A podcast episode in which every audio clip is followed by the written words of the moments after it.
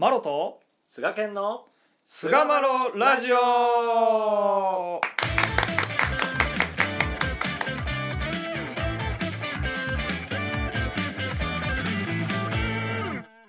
さあそれでは始まりました。第519回菅マロラジオ。はい。今回はクロストークをねやりたいと思います。どうぞはい。よろしくお願いいたします、お願いします。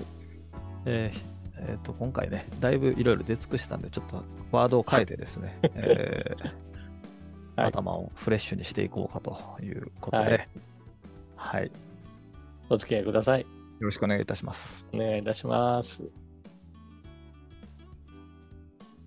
あ、どうしましょう？言っていきましょうか。あ、そうです、あの新しくなったやつを。はい。じゃあ、じゃあ私からは、私は1番本石、2番不死、3番ひな形、4番原点、5番シアン、6番洋木とさせていただきました。私は、えー話一条、不信、お助け、匂いがけ、陽気、心ですね。はい。はいこれで、まあちょっと前回よりもハードルが上がってるなっていう感じはする。そうですね。はい前回使ったワードを今回も一切使ってないということですから、下の借り物のこの万能感とかはね、すごい、まあ教えの基本ですから、どこにでも紐様とかねくなってい。うことをね、うんあの、思いましたけれども。うん、感じましたね。非常に、はい、感じましたけど、ちょっとハードルが上がってる感はありますが、まあやっていきたいと思います。やっていきたいとはい思います。はい。じゃあいきますね。見えてますかね？はい。はい。では行きます。トン、サンサンということで。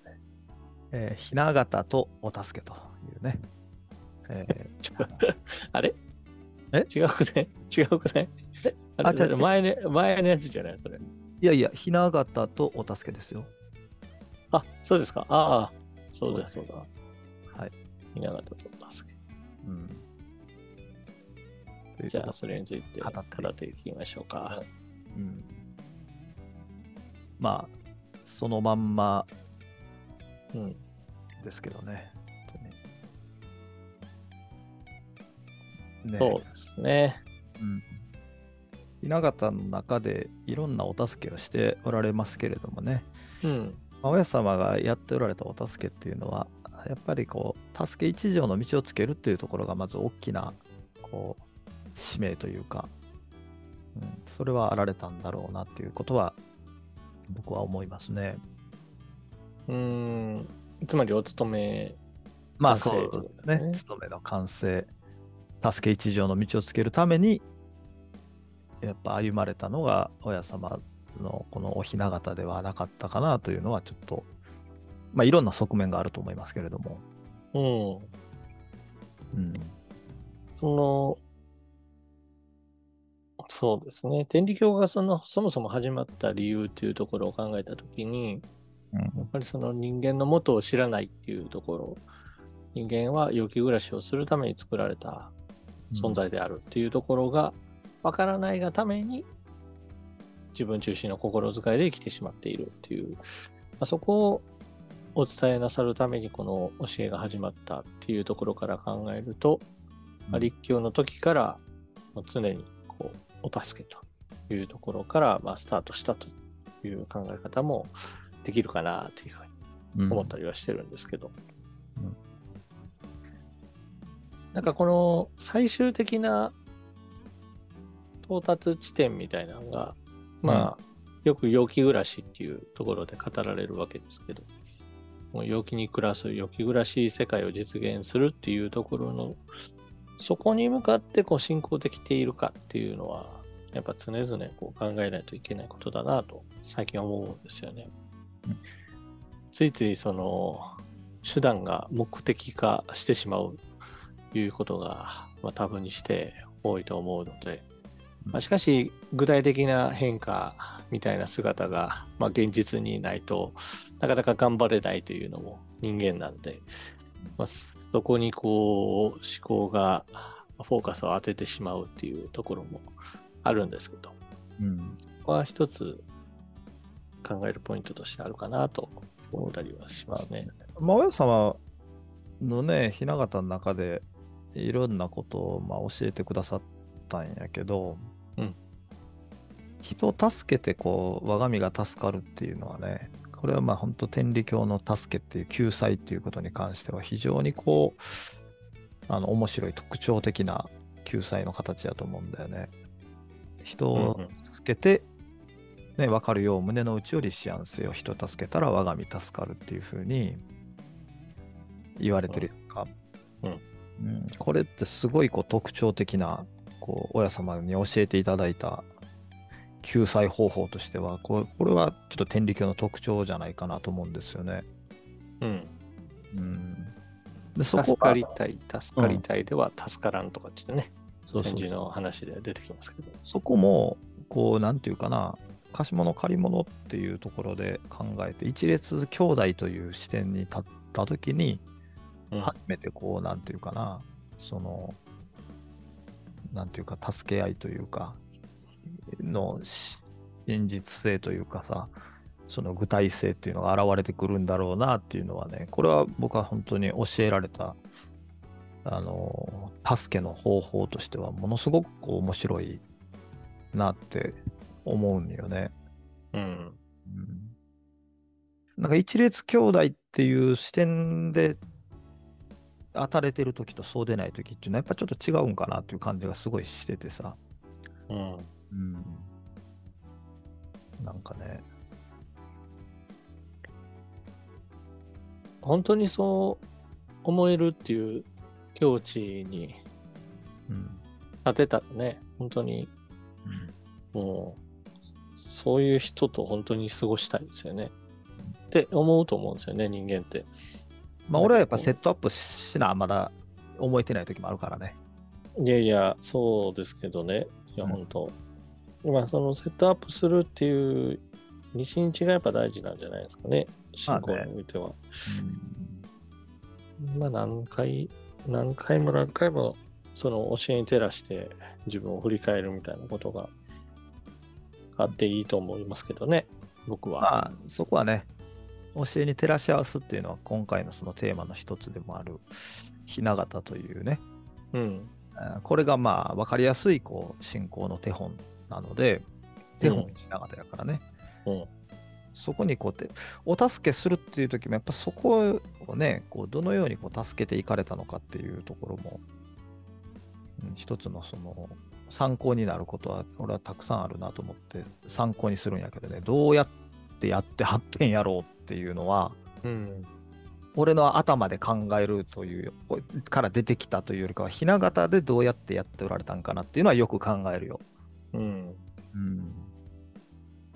なるほど。こういう時どうして発展やろうっていう、うん。そう、そこを切り口に考えるようにめっちゃしてるかな、なんか。うん。でこういう時、親様やったらどうしてはったんやろうな、みたいな。そのマインドセット的なところはね、あのうん一列兄弟っていうところにマインドセットを置くけど、うん。うん。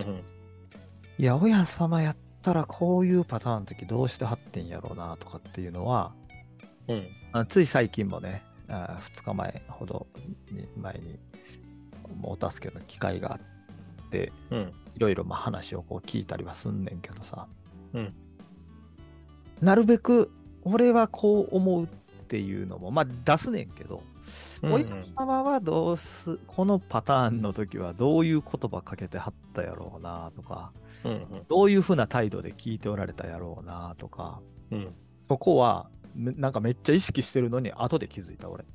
うん。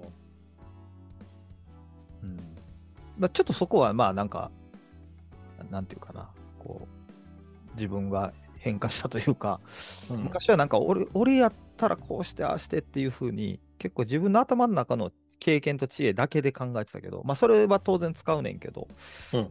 うん。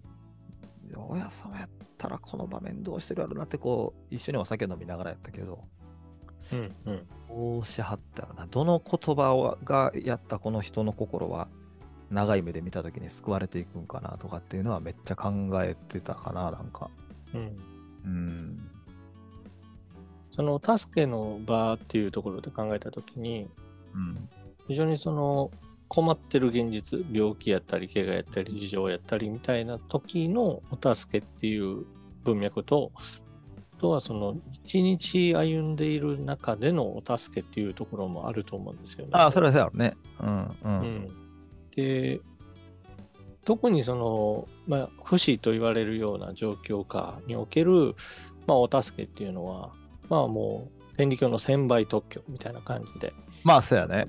うん。っていうので、もうずっと、まあ、いわゆる務めと授けっていうところが、まあ、大きな武器として、まあ、言ったらその未情助け、事情の収まりっていうところでずっとこう来たと思うんですけども、うんうんまあ、その、まあ、手引きっていう言葉でも象徴されるように、うん。その私たちを陽気暮らしに導きたいっていうところの思いっていうのがあって、うんいろいろとそういう事情っていうのを見せられる。それはまあ、そもそもありがたいことなんですけども、その後ですよね。助かった後に、あ信仰者として、人間としてどう歩んでいくのかっていう、ここも大事なお助けっていうことじゃないかなと、最近、ことに思うんです。そうやろうね。親さんはやっぱその先をちゃんと見せてというかさ、さ先がのことはやっぱ言っておられたような感じはするから、そこもやっぱはいり気するよね。うん。今このまあ言うても親様時代と比べても私たちの世界ってもうやっぱりこう物質的な部分で言ったらかなりやっぱり豊かになってきたと思うんです。食べることに関して言ってもこと書くことっていうのはまあないわけですしうん。まあね一に百姓を助けたいっていうその食べるものっていうところからまずまあなんとかしてやりたいということで神様がお助け始められるっていう面ってあったと思うんですけど、でもそれがこう満たされることになって次のこのお助けのフェーズみたいなのがこう開かれていくっていうのってあると最近ちょっと思っているんですよね。でそこでやっぱりこう生き方よりよく生きるっていうところに一つこう次のお助け感っていうところが、まあ、天理教もこう着手できたらいいなというふうに思う時があってですね、まあ、特に日常どのようにまあ過ごしていくのか、まあ、ここの点を、まあ、親様の雛形からこう学んでいくっていうことが、まあ、今、輸達で示されているようにですね、まあ、雛形に照らして、まあ、生き方を考えていくっていうのを、まあ、日夜やってるんですけども。うんそうだね。ここまあ、2パターン、確かにね。そうです平平常時でのそうです、そうです。助かりっていうこととね、うん、一日でのあれと、その緊急事態よね。緊急事態でどうしていくかっていうね。そうです。うん。そうだね。緊急事態の時にね、まあ、日々の話ももちろん大事ですけども、いや緊急事態の時は多分緊急事態の、だから出血してるわけやからね。そうです、そうですそ。こをなんとか止血してあ、止血しなってそいううことそうそう。そうそうそうそう。うんまあ、そういうところあるよね、確かに。まあでもやっぱ基本的にそのうんお助けに携わるっていう、その、まあ、緊急事態と日々、まあ、どちらもあると思うんですけれども、はい基本はやっぱり雛形ですよね。そうですね。うん、今日のね、まあまあ、雛形とお助けってなってますけれども、うん。基本は雛形。親様ならどうされただろうか。親様はどう通っておられただろうかという、まあ、これがあって初めて、えーただの救済でない神様にお働きいただくお助けにつながっていくのだろうと、いうことですよね。めちゃくちゃ大事ですね、そこが。まあ、具体的なあこのパターンはこういう未情の時はこういう事情の時はっていう人間の知恵をねフルに活用するのも十分必要ではありますけれどもその心っていうところが親様はどうしておられたかなというところにこう根ざしていくというところがお道ならではの救済になっていくんじゃないかなというところでですね、はい第519回クロストークの8回目ですね。8回もやってるんですね。ひな形とお助けを終わりにいたします。はい。どうもありがとうございました。ありがとうございました。